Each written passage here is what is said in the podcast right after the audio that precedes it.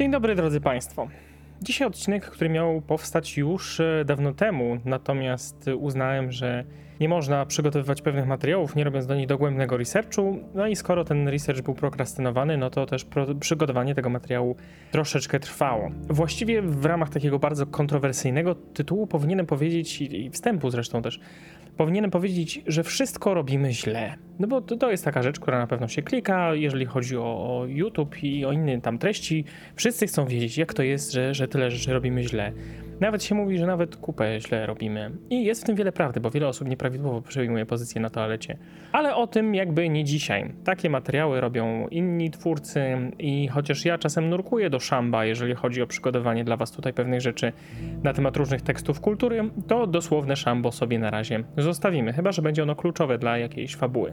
Wszystko robimy źle. I to hasło chciałbym dzisiaj rozważyć pod kątem dwóch rzeczy. Po pierwsze, pod kątem naszej współczesnej kultury, którą dzisiaj mamy, i myślę, że ten wątek będzie dużo bardziej interesujący dla osób, które po prostu oglądają filmy, oglądają seriale i chciałoby trochę się więcej dowiedzieć na temat tego, dlaczego tak wiele rzeczy w ostatnim czasie wychodzi po prostu przeciętnie albo miernie wręcz.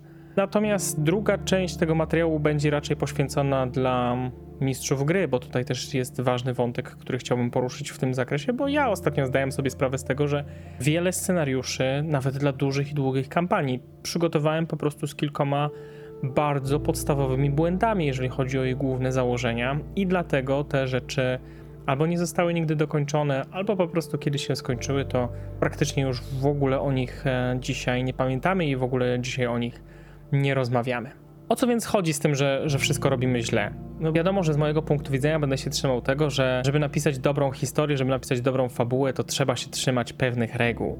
I nawet y, jeżeli mamy te reguły łamać, to na, najpierw musimy wiedzieć, dlaczego one w ogóle są, po co one są, w jaki sposób funkcjonują i co nam da złamanie tych reguł, w jaki sposób możemy je złamać tak, żeby wprowadzić pewne nieoczekiwane zmiany, nieoczekiwane zwroty akcji, pewną tutaj podważyć trochę oczekiwania naszych odbiorców, a nie żeby robić to tylko dlatego, żeby łamać reguły dla samego ich łamania. Mówi się, że reguły są po to, żeby je łamać, ale z drugiej strony reguły pozwalają nam też y, utrzymać pewną równowagę, jeżeli chodzi o wiele elementów naszych opowieści.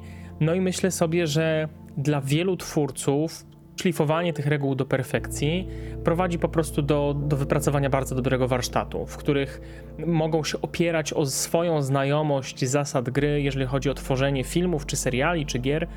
Natomiast u innych, tych, którzy chcą być bardziej kontrkulturowi, nazwijmy to, czy, czy przeciwko mainstreamowi, jeżeli chodzi o te pradawne, że tak powiem nawet, no bo przecież wywodzimy je na, ze starożytności. Tych zasad, je- jeżeli chcemy, żeby te zasady były w naszych dziełach łamane bezustannie, to najpierw musimy je trochę wykorzystać jako takie kółeczka przy dziecięcym rowerze, które pomogą nam się nauczyć utrzymywać tą równowagę, żebyśmy wiedzieli przynajmniej dokąd jedziemy, żebyśmy się mogli skupić na tym, dokąd podążamy i potem te kółeczka gdzieś, jak już uznamy, że nam nie są potrzebne, sobie je odczepić. Bardzo dużo mówię tutaj o strukturze trzyaktowej, no bo ona jest gdzieś tam takim klasykiem. Dużo mówię o strukturze czteroaktowej, czyli rozbiciu tego środkowego aktu tak naprawdę na, na dwa mniejsze. Bardzo dużo mówię na temat e, beat sheetu tak zwanego, na temat story arków. I to są takie rzeczy, które w moich materiałach się pojawiają regularnie i chciałbym też w tej serii, którą teraz planuję, żeby one się pojawiły trochę bardziej intensywnie rozpracowane, żeby wam powiedzieć dokładnie, na czym to wszystko polega, skąd te rzeczy się biorą, w jaki sposób my możemy je wykorzystywać. No a skoro już mówimy o wykorzystywaniu, no to spójrzmy sobie na filmy, spójrzmy sobie na seriale ostatnich lat. Nie chcę tutaj bardzo głęboko wchodzić w analizę rozmaitych rzeczy, bo będę to robić przy okazji innych materiałów. Natomiast y, wylistowałem sobie kilka takich problemów, które w ostatnim czasie pojawiają się bardzo często. I moim zdaniem wynikają one przede wszystkim z tego, że twórcy nie do końca wiedzą, jak te reguły wykorzystać. I tutaj też jest taka mała podpowiedź e, dla filmowców, dla scenarzystów, dla au- autorów książek, ale przede wszystkim dla ludzi tworzących scenariusze serialowe i filmowe. Będę dzisiaj omawiał dwa zjawiska. Pierwsze z nich to jest Netflixyzacja, jeżeli mo można tak to powiedzieć, trochę naszej współczesnej kultury, a drugie to jest marvelizacja kultury. Jakiś czas temu powiedziałem, że jest coś takiego jak Netflixowa bieda, jeżeli chodzi o ten właśnie średni budżet egzekucji i wiele z tych filmów i seriali jest takich, że widać, że tych pieniędzy trochę brakło na pewne elementy, na pewnych aktorów, na pewnych specjalistów i niektóre filmy wychodzą bardzo dobrze, jakby wychodząc z założenia, że ok, ten średni budżet im w zupełności wystarczy, a inne filmy czy seriale no bardzo cierpią na tym, że jednak to jest Netflix, a nie bardzo duża wytwórnia, która mogłaby tym sianem sypnąć mocniej, więc y, trochę takiej właśnie Netflixowej biedy można zaobserwować w każdym filmie czy serialu, który wychodzi spod tego czerwonego logo. Z drugiej jednak strony Netflixyzacja kultury to jest trochę inne zjawisko, które jest związane z tym, jak tą kulturę konsumujemy kto jest właściwie naszym odbiorcą. Ponieważ naszymi odbiorcami stali się wszyscy, bo właściwie każdy ma teraz Netflixa, bo nie wypada go nie mieć, czy innego Amazon Prime'a, czy, czy inne VOD, czy, czy inne po prostu usługi streamingowe, no to pojawia się taka kwestia, że trzeba po prostu jak największą rzeszę tych odbiorców utrzymać. I zamiast dokonywać pewnej segmentyzacji rynku i tworzyć segmenty dla konkretnych grup odbiorców, to wychodzi się z założenia, że wszystko ma być dla wszystkich. I niestety jest to ogromny problem wszystkich właściwie obecnych tekstów kultury, gdzie tworzy się materiały, tworzy się scenariusze, a potem one są przepuszczane przez dużo rozmaitych grup fokusowych, których celem nie jest docenienie pewnego rodzaju dzieła, czy struktury, czy wysiłku włożonego, czy tej fabuły, oryginalności jej, tylko ich celem jest upewnienie się, że każda możliwa grupa odbiorców, która ma wystarczająco dużą moc, jeżeli chodzi o swoje portfele, będzie się czuła zaopiekowana tym, co, co dla niej dostarczamy. Czyli wszyscy będą mieli to uczucie, że to dzieło, ten serial, ten film jest o nich. Co z kolei sprawia, że te rzeczy stają się być e, materiałami, fabułami zupełnie o nikim. Bo jeżeli chcemy zrobić coś, co z jednej strony będzie opisywać problemy mniejszości etnicznych, z drugiej strony mniejszości seksualnych, z trzeciej strony powie nam o współczesnych trendach w kulturze, z czwartej wyśmieje polityków, z piątej puści oko do miłośników Marvela i Gwiezdnych Wojen, będzie serialem, który jednak nie będzie się nudził, ale mamy tylko budżet na 8 odcinków i no nie możemy zatrudnić wszystkich aktorów, których chcemy, więc wykosztujemy się na jedną, trochę już przebrzmiałą gwiazdę, a resztę zapełnimy po prostu aktorami z innych naszych tanich seriali, to okazuje się, że stworzyliśmy taką papkę, która właściwie nikomu do końca nie pasuje. Bo jeżeli to ma być na przykład rzecz o fanatyzmie religijnym, to ludzie będą pytać na gwizdek, tam jest ten wątek gejowski. Przecież dlaczego nagle tych dwóch typów w Ku Klux Klanie to są homoseksualiści? To absolutnie nie ma żadnego sensu, ale okaże się potem, że oni są dobrymi bohaterami, rozbiją ten Ku Klux Klan, w związku z tym grupa, dla której to jest, pomyśli sobie, o świetnie, jest tam reprezentacja gejów. My jesteśmy gejami cieszymy się, że geje są pokazywani w tych tekstach kultury. Tyle, że ta ich obecność tam właściwie nic nie wnosi do fabuły. Tak naprawdę w wielu przypadkach jest ona zupełnie idiotyczna. Jeżeli tworzymy film, który faktycznie opowiada jakąś historię, w której istotna jest czyjaś orientacja seksualna, to niech to będzie rzecz skupiona na tym, żebyśmy mogli pokazać, że ten wątek jest faktycznie istotny. Natomiast jeżeli tworzymy rzecz, w której nasze postacie mają jakieś relacje, tak naprawdę jest zupełnie nieistotne to, jakie te relacje są, to starajmy się te relacje dopasować, w sensie nie jest to istotne z punktu widzenia szerszej fabuły, to starajmy się te relacje dopasować do osobowości postaci. Jeżeli nagle w czwartym sezonie naszego serialu okazuje się, że w ogóle nie mamy postaci gejowskiej w naszym serialu i musimy teraz dokleić jakiegoś geja, no to musimy doprowadzić do sytuacji, w której na przykład jeden z naszych bohaterów wyjdzie z szafy. No i tutaj wielkie zaskoczenie, bo okazuje się, że do tej postaci to zupełnie nie pasuje i zaczyna być to bardzo, bardzo sztuczne. Mówiłem, że nie będę mówił o przykładach za dużo, ale myślę, że takim wyznacznikiem tego, w jaki sposób ta współczesna kultura i te współczesne narracje skręciły, jest Star Trek Discovery. Nowa seria Star Treka, w której naprawdę, w sensie już tak, nie taka nowa, bo tam już się pojawiły kolejne, ale to była jedna z pierwszych tych nowych serii Star Trekowych, gdzie pieniądz się wylewał po prostu z każdego kadru. I doprowadziło to do takiej sytuacji, że w pewnym momencie mieliśmy właściwie same kobiety, jeżeli chodzi o postacie pierwszoplanowe, a w kolejnym sezonie właściwie były same osoby nieheteronormatywne. Ale i tak, ponieważ były ta historie opowiadające przeszłość między innymi kapitana Pajka, to okazywało się, że to mogą być kobiety, to mogą być geje, ale koniec końców i tak kapitanem jest biały heteroseksualny mężczyzna. Więc no trochę nam się to rozbijało po prostu, bo ten przekaz koniec końców nie dość, że wychodził komiczny, to jeszcze właściwie kontrproduktywny, patrząc z punktu widzenia całej tej fabuły. Co się dzieje przy tym, w tym momencie, kiedy, kiedy zaczynamy tworzyć fabuły dla wszystkich, które nie są skupione tak naprawdę na żadnym konkretnym wątku? Po pierwsze, brak jakiegokolwiek zróżnicowania w postaciach. Te postacie w filmach i serialach są teraz narysowane w jednowymiarowy sposób, bez żadnych głębszych cech, historii, zainteresowań. To jest nasz czarnoskóry gej, a to jest nasz biały gej. To jest nasza pochodzenia indyjskiego lesbijka, a to jest nasza azjatycka lesbijka, a tutaj mamy białą lesbijkę, no trudno, jakąś tam białą postać musieliśmy mieć, w końcu akcja dzieje się w Warszawie. I koniec końców ci nasi bohaterowie są przeklejani po prostu z jednego serialu do drugiego i mamy takie wrażenie, że oni po prostu odhaczają pewne, pewne checkboxy.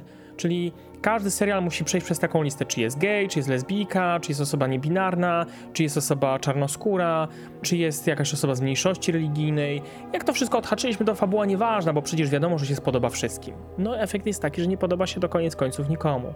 Drugi problem. Klisze i stereotypy. Skoro nie mamy oryginalnych postaci i nie jesteśmy w stanie zbudować odpowiedniej dynamiki konfliktu czy wątków pomiędzy nimi, no każdy dobry wątek tak naprawdę jest swego rodzaju konfliktem, gdzie te postacie muszą się zetrzeć ze sobą, niekoniecznie fizycznie oczywiście, żeby pokazać, co są warte, kim są w momencie kryzysu i spróbować uzyskać to, na czym im najbardziej zależy, a potem doświadczyć tej zmiany, która pokazuje, kim powinni się stać, a nie tego, czego chcą dostać. I, I, jeżeli nie mamy takich dobrych postaci, no to będziemy wtłaczać je w stereotypy i będziemy używać klisz filmowych czy serialowych, przez co te fabuły stają się strasznie przewidywalne, są bardzo nieintrygujące. My doskonale wiemy, co się stanie, bo my to widzieliśmy już wielokrotnie. I tu nawet nie chodzi o to, że w strukturze trzyaktowej pewne rzeczy są przewidywalne, bo w strukturze trzyaktowej my wiemy, kiedy kryzys nastąpi, ale nie wiemy, jaki on będzie miał charakter, chyba że jest to dobrze telegrafowane, ale nie wiemy, kto ten kryzys wygra. Zakładamy, że nasz główny bohater, ale jak on przez ten kryzys przejdzie i kim on ostatecznie się stanie, to jest dla nas nieoczywiste i my chcemy to zobaczyć. A jeżeli to jest kawalkada klisz, jedna klisza za drugą, to my wiemy, jak to się skończy, bo my to widzieliśmy już wielokrotnie. Wiemy, że ten bohater teraz zrobi to, a tamta bohaterka zrobi tamto, bo oni po prostu muszą to zrobić, bo są stereotypowymi postaciami. Trzeci problem. Skoro już mamy te klisze i mamy te postacie i wydaliśmy na to pieniądze, to musimy wydoić to jak tylko to jest możliwe. Więc zarówno seriale, jak i filmy tak naprawdę cierpią na rozciąganie fabuły, utratę tempa i przez to też utratę zainteresowania odbiorców. Drodzy mistrzowie gry, powiedziałem, że dalsza część będzie dla mistrzów gry, ale słuchajcie tego wszystkiego uważnie, bo to są też grzechy, które my popełniamy bardzo często przy rozmaitych dłuższych kampaniach. Wszystko to, co mówię o serialach i filmach, dotyczy się także naszego prowadzenia. Wracając do tej długości. Zauważcie, że kiedyś seriale były przede wszystkim proceduralami, tak zwanymi. Czyli w każdym odcinku nasi bohaterowie mierzyli się z jakimś problemem. Ten problem miał tą swoją trzaktową strukturę, zawiązanie wątku, próba jego rozwiązania, jakiś tam kryzys, rozwiązanie, zakończenie. I te nasze postacie główne się rozwijały w tle tych wątków. Natomiast najważniejsze było to, że dostajemy satysfakcjonujące zakończenie jakiejś tam historii. I chociaż czasem te historie się rozciągały na dwa, na trzy odcinki, no jednak w każdym odcinku mieliśmy jakąś zamkniętą opowieść, która była dla nas interesująca, była dla nas ważna. Teraz seriale są po prostu bardzo długimi filmami. To jest jedna fabuła, która jest rozciągnięta na 8, na 10, na 12 odcinków i wiadomo, że jesteśmy w stanie określoną ilość wątków w to wszystko wepchać, natomiast efekt jest taki, że często mamy coś takiego jak mid-season crisis, czyli kryzys połowy sezonu, w czasie którego tak naprawdę wszystkie nasze wątki są dramatycznie rozwleczone. Tutaj mamy opad zainteresowania widzów. Musimy teraz spróbować ich jakby przekonywać, że, że cały czas ten finał jest ważny i zostańcie z nami do finału, mimo tego, że teraz w tych dwóch ostatnich odcinkach nic się nie działo. W filmach fabularnych niestety ten problem też występuje w momencie, kiedy mamy postacie zbudowane ze stereotypów, i całą strukturę po prostu skopiuj i wklej kolejnych klisz. Wtedy ten film też jest dla nas za długi, bo zamiast wykorzystać te dwa, trzy elementy, które naprawdę były dobre w przygotowaniu tego scenariusza, chociaż współczesne filmy nawet często ich nie mają, to staramy się tam upchać jak najwięcej badziewia, za przeproszeniem, żeby się wydawało, że w każdej z tych scen coś się dzieje, a tak naprawdę to są takie zapychacze, które rozwadniają nam całą tą fabułę. Czwarty problem. Cliffhangery Boże, cliffhangery są teraz wszędzie i dramatyczna muzyka, dramatyczne spojrzenie i o Boże, cliffhanger, czyli sytuacja, w której od hanging on the cliff, czyli wisząc na klifie, tak? Czyli taka dramatyczna sytuacja, kiedy nasi bohaterowie wiszą na tym klifie i nie wiadomo, czy przetrwają, czy nie, czy spadną, czy się wdrapią. Takie dramatyczne zakończenie, zwłaszcza odcinka. I mamy odcinek, w którym kompletnie nic się nie dzieje, więc jako twórcy jesteśmy raczej świadomi tego, że to jest nuda jak 150. No to wypchnijmy tutaj teraz cliffhanger na koniec, żeby chociaż ktoś chciał kliknąć kolejny odcinek. A nie tylko, że się z automatu włączy na Netflixie czy na innym serwisie, bo mamy włączone automatycznie odtwarzaj następny. No i potem zaczyna się kolejny odcinek i my się zastanawiamy, ok, ale co się stało z tym cliffhangerem? Przecież on tam był. Gdzie, gdzie teraz? Gdzie, gdzie jest ta opowieść dalej? Już jej nie ma, bo rozwodniliśmy to, albo okazało się, że to była rzecz bardzo błaha i te cliffhangery przez to, jeżeli są stosowane prawidłowo już, to nie wywołują takiego efektu, bo jest ich wszędzie pełno i niestety są one bardzo, bardzo nadużywane i są używane w sytuacjach, w których nie dają tego dramatycznego efektu tak naprawdę. Piąty problem współczesnych filmów, seriali, ale także wielu naszych gier fabularnych. Zbyt wiele wątków pobocznych. To gry na to też cierpią straszliwie i myślę, że najlepszym przypadkiem tutaj będzie fabuła Cyberpunka 2077. Po tych wszystkich patchach, które się pojawiły, mój kolega gra znowu i pytam go ostatnio, no a powiedz mi, jak tam? Nie, no spoko, spoko, dużo błędów naprawionych. A jak fabuła? Nie chciał gadać. Więc pytam Adama z naszego podcastu e, Kuba i Adam o RPG. Pytam Adama, jak tam ten cyberpunk? On mówi, że no też gra, no ale no wiadomo, że błędy zostaje poprawione, dużo płynniej się w to gra, jest więcej zawartości. Pytam, czy ta główna oś fabularna w końcu ma sens. No wiadomo, że nie ma, bo ona już jest nie do naprawienia. Tylko te wątki poboczne mają jakikolwiek sens i niestety bardzo dużo gier na to cierpi, że ta główna fabuła od czasu do czasu macha ręką i mówi hej, zainteresuj się główną fabułą, Przecież tutaj się dzieje wielki kryzys, wielki konflikt, ludzie umierają, ty umierasz, masz straszną chorobę, którą musisz leczyć. Dlaczego pomagasz jakimś przypadkowym ludziom uzyskać porządek w ich kamienicy albo znaleźć zaginione wideo z ich komunii? Przecież mógłbyś teraz walczyć o ratowanie świata. No ale te wątki poboczne tak naprawdę są rzeczą interesującą, bo ktoś pokpił zupełnie sprawę przy budowaniu wątku głównego. Okazał się on być nudny, niesatysfakcjonujący, więc zagłębiamy się w wątki poboczne, bo na przykład podoba nam się mechanika gry, a któraś z tych mniejszych, zwartych historii może się okazać fajna. Ale niestety ten problem pojawia się także w filmach i w serialach. Mamy beznadziejne postacie, które są stereotypami chodzącymi, są papierowe i nie mają żadnej głębi. Mamy te klisze straszliwe, mamy te rozwleczone fabuły, w które musimy coś wpychać, bo przecież wydaliśmy na to pieniądze. No to chociaż napchajmy tam wątków pobocznych, to może to będzie grać. No i niektóre z tych wątków pobocznych grają, inne nie grają, inne znowu rozwadniają to wszystko bardziej. To prowadzi tylko do tego, że taki widz się czuje zagubiony, o czym właściwie ta historia jest. I to rozprasza tylko naszą uwagę, bo na przykład kończy nam się wątek poboczny bohatera, który jako jeden nas interesował i resztę tak naprawdę już mamy gdzieś, bo to była jedyna fajna rzecz, która nas trzymała przy tym serialu. Kolejna rzecz. Niedbałość w kontynuacji fabuły. To jest wielki błąd seriali. Brak spójności w kontynuacji fabuły też jest wielkim błędem tasiemcowo wypuszczanych filmów, gdzie potem scenarzyści muszą robić wielkie fikoły, żeby to wszystko jakoś skleić, żeby to miało ręce i nogi.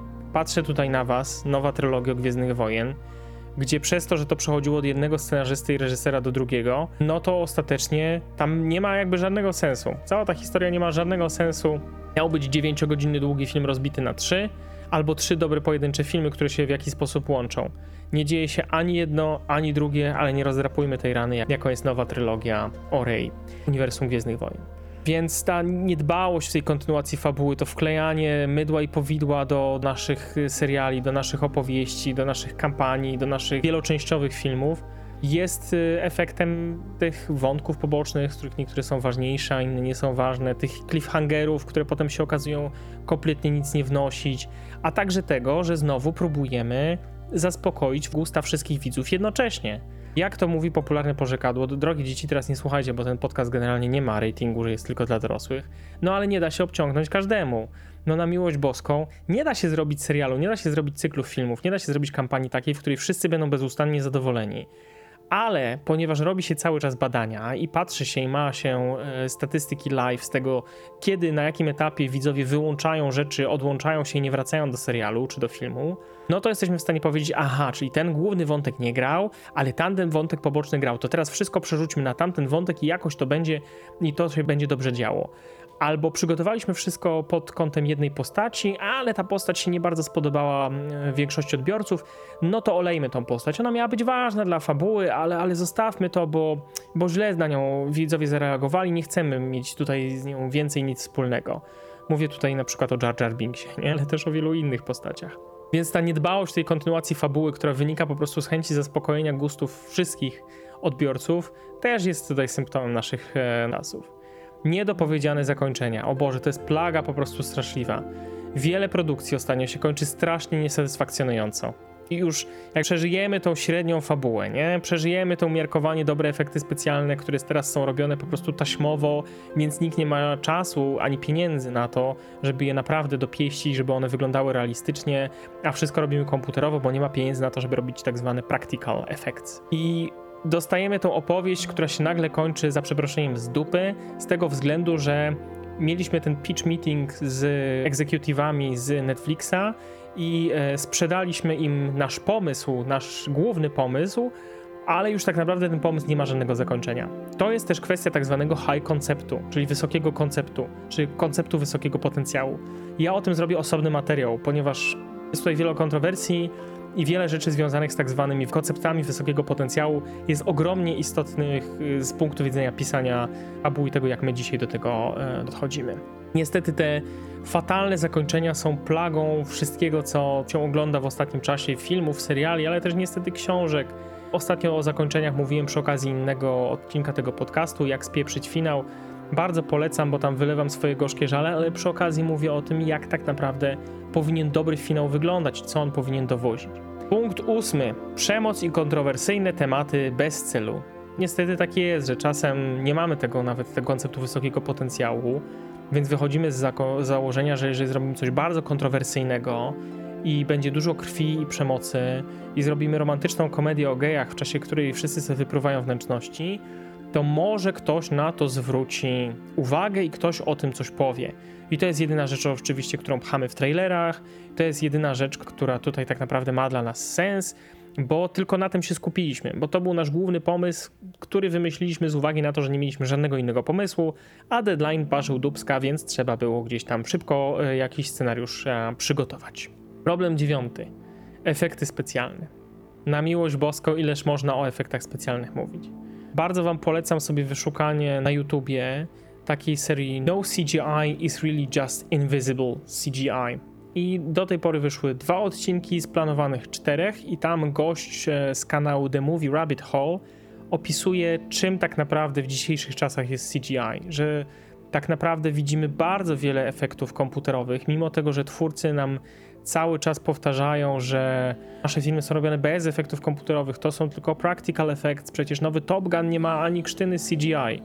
Tylko, że nowego Top Guna nakręcono z użyciem innych samolotów niż te, które widzimy, więc to jest CGI, czyli Computer Generated Image.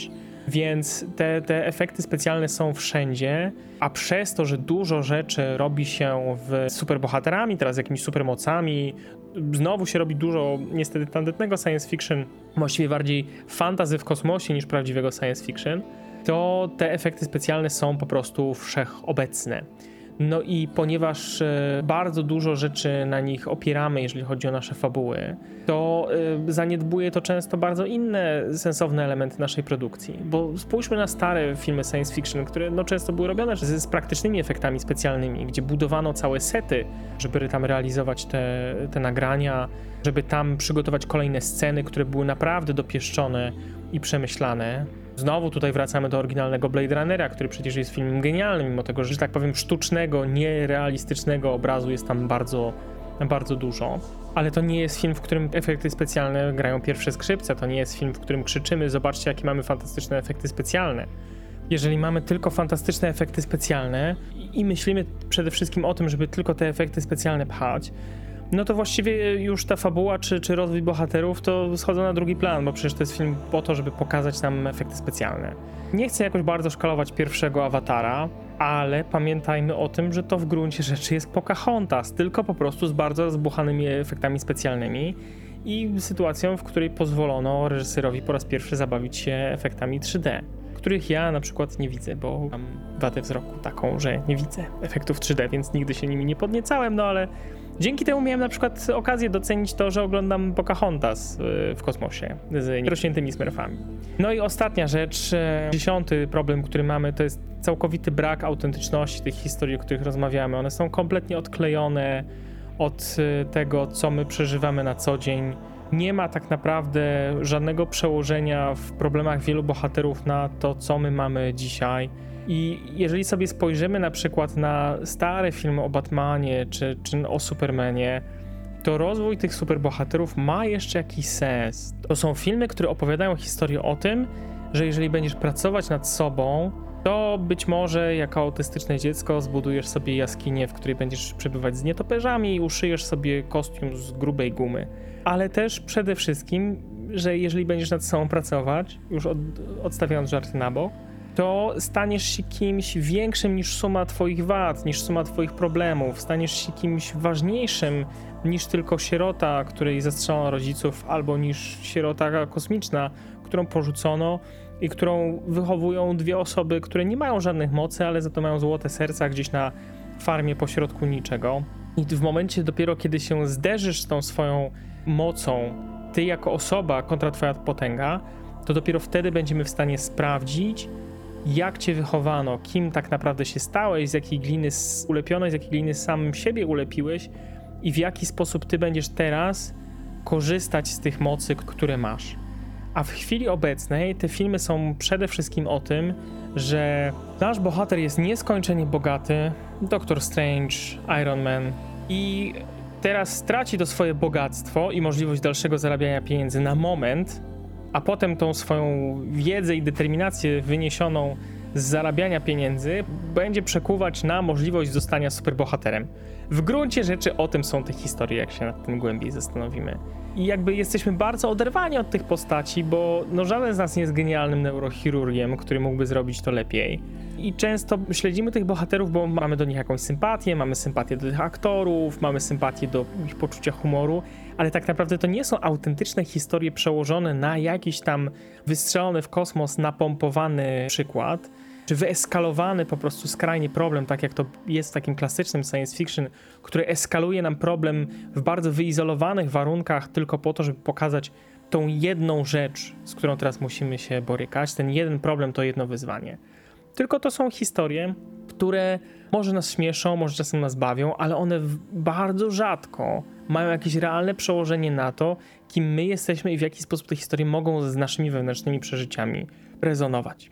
No i tutaj dochodzimy tak naprawdę, jak, jak się nad tym wszystkim zastanowimy, to nie tylko Netflix jest odpowiedzialny za to wszystko, co się wydarzyło i ta Netflixowa bieda, te małe budżety, ta próba obciągnięcia wszystkim naraz, jak już powiedziałem, tak metaforycznie to nazywam, żeby nie było, że jestem taki kulturalny. No i teraz okazuje się, że jest jeszcze drugie zjawisko, czyli właśnie ta marvelizacja kultury.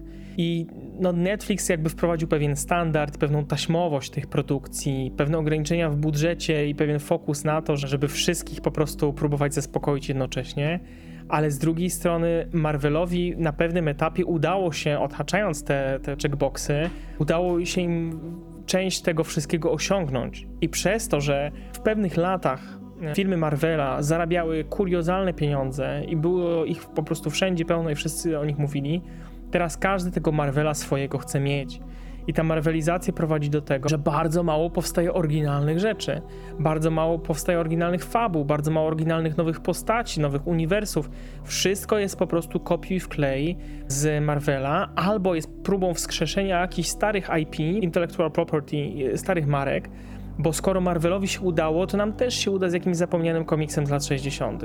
Bo skoro Marvelowi się udało, to dlaczego DC się nie może udać? Bo skoro Marvelowi się udało, to przecież my mamy jakąś markę z King Kongiem, to spróbujmy to pchać. No i przez to tych filmów oryginalnych powstaje, czy seriali, czy tak naprawdę gier też komputerowych powstaje coraz mniej, bo przyzwyczailiśmy tak naprawdę prezesów wielkich korporacji, dyrektorów wielkich korporacji do tego, że najlepiej jest dawać pieniądze na coś, co ludzie już znają, na co chętnie pójdą, żeby oglądać to dalej, albo żeby oglądać to znowu. I ten brak oryginalności jest w ostatnim czasie po prostu dramatycznie problematyczny. Nawet w świecie gier fabularnych, gdzie ludzie próbują po prostu odtwarzać to, co się dzieje w znanych podcastach, i, i prowadzi te historie prawie, że tak samo, żeby moi gracze i ja też, żebyśmy to przeżyli przy stole, to jest no, już swego rodzaju patologicznym zjawiskiem w momencie, kiedy tak naprawdę my nie odpowiadamy przed nikim finansowo, jeżeli chodzi o budżet, jeżeli chodzi o próbę ogarnięcia jak największych rzesz fanów, które będą potem mm, nam to wszystko odbierać. Wszystko zdajemy się robić dokładnie tak samo, jak robią to te osoby, które mają po prostu nóż na gardle w postaci wytycznych gdzieś tam z zarządu i nagle się okazuje, że wszyscy chcemy być Marvelem, a nikt nie chce robić rzeczy oryginalnych. Ja to też czuję, jeżeli chodzi na przykład o moich graczy, bo widzę, że takie bardzo niszowe RPG, o których mało kto słyszał, też są raczej traktowane bardzo po macoszemu, bo okazuje się, że ten cytat z rejsu koniec końców jest prawdziwy. Lubimy najbardziej te piosenki, które już kiedyś słyszeliśmy. Nadmierne skupienie na rozszerzaniu uniwersum, pod braku oryginalności drugi problem marvelizacji, wydaje nam się, że zamiast opowiedzieć jedną konkretną historię, powinniśmy budować jak największe uniwersum, żeby w nim było pierdylion rozmaitych rzeczy, tysiąc postaci, żeby każdy miał jakąś tam swoją historię i żeby to się wszystko łączyło w jedną wielką, wspaniałą całość. I tak jak w Marvelu po prostu przyniesie nam to chwałę i pieniądze po kres naszych e, dni. I zamiast budować jakąś konkretną, spójną, nawet czasem małą, czy, czy może nawet kameralną historię, sensowną, która nam o czymś dobrym opowie, skupiamy się na tym, żeby po prostu robić milion rzeczy, żeby było takie wrażenie, że nasze uniwersum jest ogromne, gigantyczne, że tam się po prostu mieści wszystko. Ale tak naprawdę, czy jako twórca chcemy, żeby tam się mieściło wszystko? Czy chcemy, żeby ta fabuła wyrezonowała z naszymi odbiorcami, żebyśmy mogli stworzyć nowy klasyk, nie? Tak jak jest to na przykład e, w Blade Runnerze. Z jednej strony mamy dwa bardzo dobre filmy, a z drugiej strony mamy też te mini filmy, w sensie takie, to są krótkie formy po kilka, kilkanaście minut. Mamy jakieś tam komiksy. Niespecjalnie kogokolwiek to interesuje, bo te historie jakby one są gdzieś tam uzupełniające do tego wszystkiego, ale no najważniejsza jest ta główna historia, która bądź co bądź jest bardzo kameralna. To jest wąska, skupiona na konkretnych bohaterach historia, a nie jakieś tam próby rozdmuchiwania tego uniwersum. Pierwszy Matrix to jest świetny kameralny film o walce, o staraniach tak naprawdę jednego bohatera. A wszystko to, co się wydarzyło potem, to jest, no już powiedzmy, katastrofa. Natomiast ta nachalna próba wtopienia się w trendy tego odgrzewania kotletów, robienia remake'ów i, i sequeli i rozbudowywania uniwersów do nie wiadomo jakiego rozmiaru w postaci tego nowego Matrixa, to jest zbrodnia. No ostatnio mi Facebook przypomniał mema, w którym Neo pyta Morfeusza, czyli jeżeli przejdę ten e, trening, to będę mógł unikać kul? Nie, mówi Morfeusz. Jeżeli zobaczysz nowego Matrixa, to nie będziesz chciał ich unikać. Spójność fabularna. Trzeci problem marvelizacji. Dużo dzisiaj tych problemów jest i to jeszcze w dwóch listach, ale tak sobie je wylistowałem. Spójność fabularna jest ogromnym problemem uniwersów, które są rozbudowywane i w ogóle serii filmowych czy seriali, które są rozwijane bez wyraźnego planu, bez wyraźnej spójności, bez konkretnego skupienia na konkretnym finale. To się wydarzyło także w Marvelu po Endgame gdzie jakby ta spójność nagle się strasznie rozpadła i nie wiadomo tak naprawdę dokąd teraz to dąży. Ale wiele seriali ma ten duży problem i o tym też już wspomniałem. To jest efekt y, właśnie tej marvelizacji częściowo, że podążamy za tym, co nam się najbardziej sprzedaje, więc teraz będziemy rozbudowywać i robić osobne filmy dla bohaterów, czy osobne seriale nawet dla bohaterów, którzy się gdzieś tam spodobali, bo mieli dobre dwie minuty w trzygodzinnym filmie, który też swoją drogą mógł być dużo krótszy. Więc dla nich powstają osobne rzeczy, które potem nam rozbijają te fabuły, które mieliśmy w innych miejscach przygotowane i w efekcie prowadzi to do takiej papki, która zupełnie traci kierunek. My jako odbiorca jesteśmy zagubieni, o czym właściwie jest ta historia już nie mamy bladego pojęcia, w którą stronę to idzie, ponieważ jest tego mnóstwo, to na jakimś etapie decydujemy, że no dobra, było miło, ale widziałem już tyle, ile chciałem widzieć, reszta mnie po prostu męczy. No i, i, i czwarty problem tej marvelizacji to jest straszliwe przesycenie widzów treściami. I znowu tutaj wracamy też trochę do tej oryginalności, wracamy trochę do tych Netflixowych problemów, że wszystkiego jest strasznie dużo. Strasznie dużo. Tutaj chciałbym wrócić do cytatu z piosenki Tilowu. Może wszystkiego jest za dużo wokół ciebie i mnie, komputery nie zatamują przecież naszych łez. No i trochę tak jest, no CGI nie sprawi, że przestaniemy płakać na tym, jakie te fabuły są beznadziejne. I generalnie to, że tych filmów jest tak strasznie dużo, że one są kopiowane jeden z drugiego, że ci bohaterowie już tam zupełnie latają, bo tak naprawdę żaden z nich nie ma zamkniętego story arku, bo wychodzi się z założenia, że bohater będzie żył tak długo, jak długo ludzie go będą chcieli oglądać, jak długo będzie zarabiał na siebie pieniądze. No i wszystko to prowadzi do sytuacji, w której każdy chce mieć swojego Marvela, każdy chce go kserować, a widz już tego Marvela widział ze trzy razy i ma już go po prostu serdecznie dość, czy widz, czy odbiorca. I piąty problem marvelizacji to jest ta bombastyczność niesamowita, to rozbuchanie tego wszystkiego, że teraz w każdym po prostu serialu i w każdym filmie musimy walczyć o ratowanie świata. I nawet jeżeli to miałyby być w założeniu jakieś kameralne historie, to nagle się okazuje, że tutaj wszystko jest po prostu na szali i powinniśmy się przejmować, bo gdyby nie ten e, bohater z piątego rzędu, który nagle wszedł e, w dobrym momencie, rzucając dobrego one-linera w jakimś tam filmie o innym bohaterze z czwartego rzędu. I przez to się wyklikało gdzieś tam komuś w jakimś zarządzie, że ej, a ludzie bardzo dobrze na tą postać zareagowali, to wypada w sumie władować 20 milionów dolarów w to, żeby zbudować osobny serial dla tej postaci. I, i te postacie tak naprawdę mamy w trąbie wszystkie, ale one zawsze będą ratować świat, bo ten świat jest zagrożony z tak wielu nagle kątów jednocześnie, że ci nasi najważniejsi, najwięksi, najpotężniejsi bohaterowie, oni walczą gdzieś tam gdzieś indziej, ale po drugiej stronie globu, a być może po prostu dwa miasta dalej, spadają inni kosmici, tylko teraz akurat Doctor Strange e, czy Hulk nie mogą przybyć, bo zajmują się kosmitami jeszcze gdzieś indziej. Ale zawsze wszystko musi być wielkie, bombastyczne i to też znowu nam odkleja po prostu te postacie od tego, co my chcemy zobaczyć, a chcemy przecież zawsze zobaczyć historię, która sprawi, że wewnętrznie gdzieś tam w naszym serduszku się poczujemy koniec końców lepiej, bo się czegoś w tej historii nauczymy. I o tym mówiłem na samym początku tego podcastu, że opowiadamy historię po to, żeby się z nich jak najwięcej nauczyć. Teraz, skoro y, zakończyliśmy tą, tą kwestię o filmach, serialach i o marvelizacji, to tutaj y, kilka uwag y, dla mistrzów gry. Byłoby super, drodzy słuchacze, jakbyście jeszcze zostali na moment, nawet jeżeli gry fabularne Was nie interesują, bo chciałbym zapowiedzieć po prostu dalsze odcinki i to, o czym będę dalej mówił, ale w przódy muszę tutaj kilka słów powiedzieć właśnie dla moich towarzyszy, że tak powiem, po ołówku, czy jakby tam nas nazwać, ja już dawno nie pisałem nic ołówkiem ani, ani długopisem. Chociaż nie, ostatnio sobie outline historii robiłem długopisem na kartce. Żeby sobie tutaj chwilkę porozmawiać na, na temat tych naszych gier fabularnych, bo niestety robimy bardzo, bardzo, bardzo wiele rzeczy źle. I to wynika z tego, że strasznie się skupiamy na tym, jaką historię chcemy opowiedzieć. Tutaj też dużym problemem są te koncepty wysokiego potencjału, czyli ten high concept, o czym będę mówił w najbliższym czasie na tym podcaście. Wymyślamy sobie jakąś jedną konkretną rzecz, która niestety też bardzo często w ostatnim czasie jest oparta na to, co widzimy w serialach i to, co widzimy w filmach.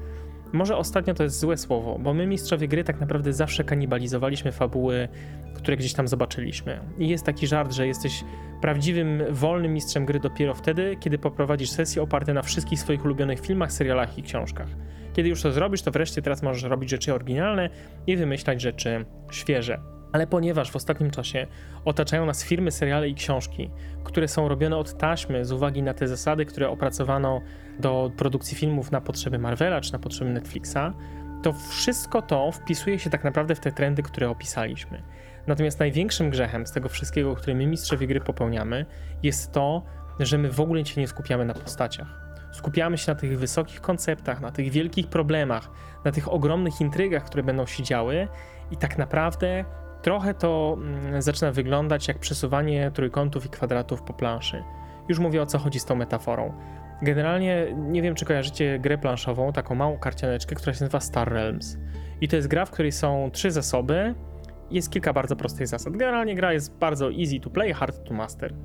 Natomiast generalnie, gdyby na tej grze nie było ilustracji statków kosmicznych i gdy generalnie to nie była siła ognia statku kosmicznego i jakby siła nabywcza statku transportowego, to mogłaby to być gra, w której tak naprawdę mamy na kartach tylko trójkąty, kwadraty i koła i rozliczamy sobie, że, jakby kółka zawsze walczą z kółkami, a kwadraty pozwalają nam kupować coś tam. Generalnie nie patrzylibyśmy na tą grę może z takim zaangażowaniem, ale z drugiej strony szachy czy warcaby też są rzeczami, czy, czy inne starożytne gry są rzeczami bardzo abstrakcyjnymi. Niekoniecznie musimy tam mieć figurki, postacie, które mają imiona i tak dalej. I niestety nasze intrygi też często tak wyglądają, że frakcja A chce tego, frakcja B chce tego, a frakcja C jest taka i teraz co zrobią gracze, czy oni gdzieś się tutaj wkleją w tą frakcję, czy w tamtą frakcję. To jest też problem bardzo wielu gier komputerowych, gdzie gra w teorii daje nam możliwość odgrywania jakiejś tam postaci, a w praktyce ogranicza nam ilość odpowiedzi do opowiedz się za frakcją A, opowiedz się za frakcją B, opowiedz się za frakcją C, udawaj, że jesteś freelancerem i staraj się strzelać do wszystkich. Więc ta próba wtłoczenia tak naprawdę tego naszego odgrywania w schematy, które znamy z filmów, z seriali, czy schematy, które gramy z gier komputerowych, prowadzi do tego, że ta unikotowość medium, jakim są gry fabularne, strasznie się rozmywa. I w efekcie tworzymy rzeczy, które są oparte o te najgorsze wzorce, które teraz mamy wokół siebie, i one cierpią na te wszystkie problemy, łącznie z tym, że nasi odbiorcy, czyli nasi gracze, czy nawet my sami, nie chcemy do tego zbyt często wracać, nie chcemy siadać do stołu, nie chcemy się nad tym zastanawiać po sesji i myśleć o tym, o co tu się wydarzyło, co ja teraz mogę zrobić i tak dalej, bo my nie mamy żadnego specjalnego związku z tymi bohaterami, którzy tutaj są. I myślę, że ostateczną odpowiedzią na wszystkie te problemy, które mamy, jest powrót do najważniejszej zasady, którą powinniśmy mieć przy pisaniu każdego scenariusza, bez względu na to, czy to jest scenariusz do gry komputerowej, do filmu, do serialu czy do sesji. Tylko powinniśmy się skupić na postaciach i tutaj mam nadzieję, drodzy odbiorcy filmowo-serialowi, że nadal ze mną jesteście, bo wydaje mi się, że odpowiedzią na to wszystko jest to, że my przestaliśmy pisać historie o ludziach. Przestaliśmy pisać historie, które w jakiś sposób to z nami rezonują. Piszemy historie o bohaterach ze starych komiksów, zastanawiamy się, jak dzisiaj ich wtłoczyć we współczesność.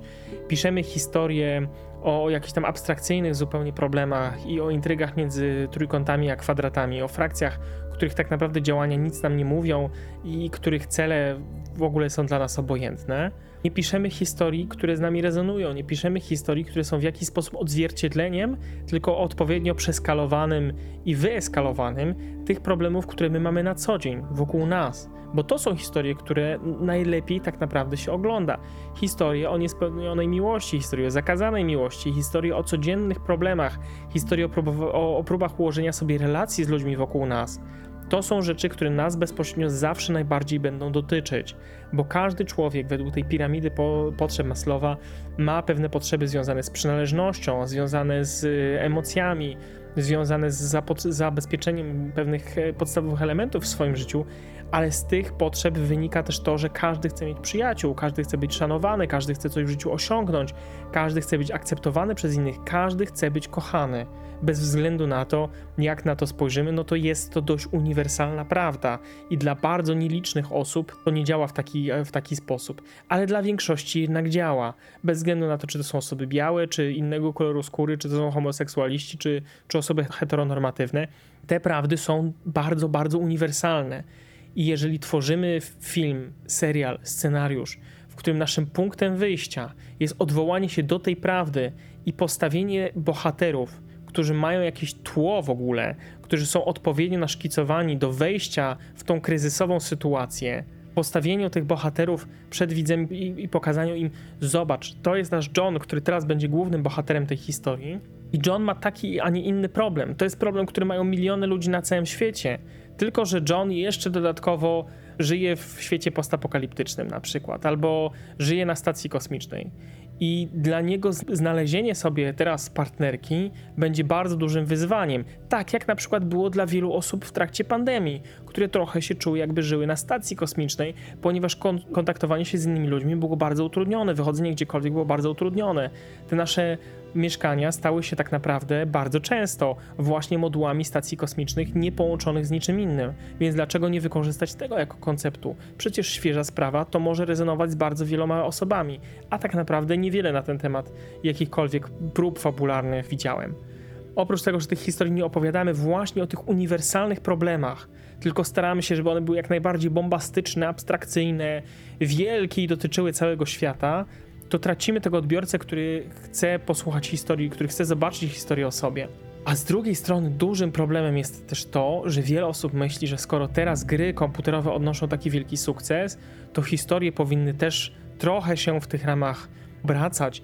I skoro gry komputerowe, poza nielicznymi wyjątkami oczywiście, mają bardzo miałkie postacie, postacie właściwie bez charakteru, postacie, które są tylko pustą skórą, w którą każdy odbiorca może sobie wejść i próbować ją wypełnić, no to takich też powinniśmy robić naszych głównych bohaterów serialowych czy filmowych.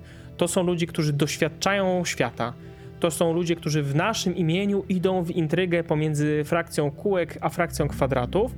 I to są ludzie, którzy nie mają swojego charakteru, ponieważ oni są zbiorczym charakterem całej cywilizacji, wszystkich po prostu możliwych odbiorców. I przez to, że oni nie są zakorzenieni w tych historiach, to te historie nie mają prawa nieść jakiejkolwiek sensownej prawdy, ponieważ główny bohater jest tam tylko po to, żeby zobaczyć konkluzję jakiejś tam intrygi realizowanej między frakcją A a frakcją B i ewentualnie w odpowiednim momencie włożyć w kij, w szprych i rzucić jakiegoś one-linera. Natomiast o tej osobie ta historia nie bardzo będzie, bo ta osoba ma tylko i wyłącznie być takim uniwersalnym awatarem, który będzie tą historię obserwował. I to jest kolosalny problem współczesnych gier komputerowych, wielu współczesnych seriali, ale także przede wszystkim naszego obecnego grania w RPG, gdzie budujemy scenariusze, a potem przychodzą gracze ze swoimi postaciami i te postacie po prostu są tutaj po to, żeby ten scenariusz zobaczyć, jak on się rozgrywa przed ich oczami. Te postacie nie są wplecione w intrygę, ich historie, ich potrzeby, ich marzenia, ich cykl rozwoju nie jest wpleciony w tą intrygę. I konkludując już na dzisiaj, moim głównym celem, drodzy Państwo, jest w najbliższym czasie przygotowanie takiej serii materiałów na temat tego, jak powinna wyglądać ścieżka rozwoju bohatera w każdym możliwym scenariuszu. Czy to są scenariusze RPGowe, czy to są scenariusze filmowe, czy to są scenariusze teatralne. Będzie mnóstwo przykładów rozmaitych filmów, które między uniwersalnie dość znamy, czy, czy lubimy, czy, czy hejtujemy powszechnie. Seriali oczywiście, gier komputerowych, no będzie tutaj dużo na pewno takiego nerdowania na temat y, różnych tekstów kultury i będzie czasem wchodzenie w takie bardzo głębokie nisze, ale często będzie też mówienie o filmach, które no, mniej więcej wszyscy znamy, bo gdzieś tam były mega hitem Polsatu pod koniec lat 90. albo na początku 2000, więc mieliśmy okazję po prostu się z nimi zaznajomić, żeby trochę też przykładów tutaj mm, omówić i, i opisać.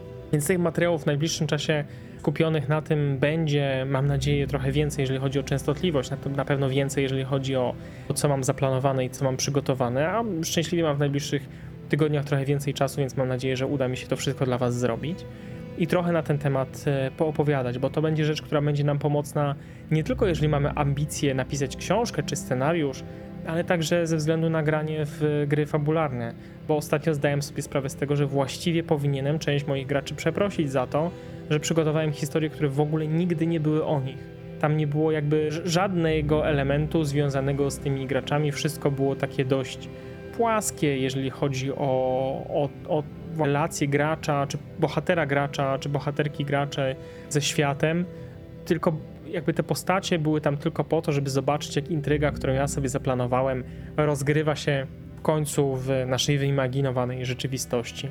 I skoro ja przyznaję się do tego błędu i staram się go naprawić, no to postanowiłem też, że zabiorę was w tą podróż i spróbujemy to zrobić razem. Spróbujemy wymyślić tutaj parę rzeczy, które mogą być dla nas ostatecznie pomocne, po to, żebyśmy wszyscy z tych e, historii czerpali dużo większą radość, dlatego, że będziemy w nie dużo bardziej zaangażowani. To mówię teraz przede wszystkim o, o naszych grupach RPGowych, ale myślę sobie, że jeżeli chcemy coś zmienić, chcemy sami coś napisać, chcemy sami coś przygotować, chcemy jakąś historię gdzieś tam naszkicować, to będzie super, jeżeli będziemy wiedzieli, jak bardzo ważne jest to, żeby te historie były o kimś, o kimś konkretnym, z kim z jednej strony można się trochę utożsamić, a z drugiej strony z kimś, kto ma swój własny charakter, kto jest jak nasz kolega, na którego decyzję nie możemy wpłynąć w 100%, ale szanujemy to, jaki, jaką on jest osobą i lubimy to, że on jest indywidualnością.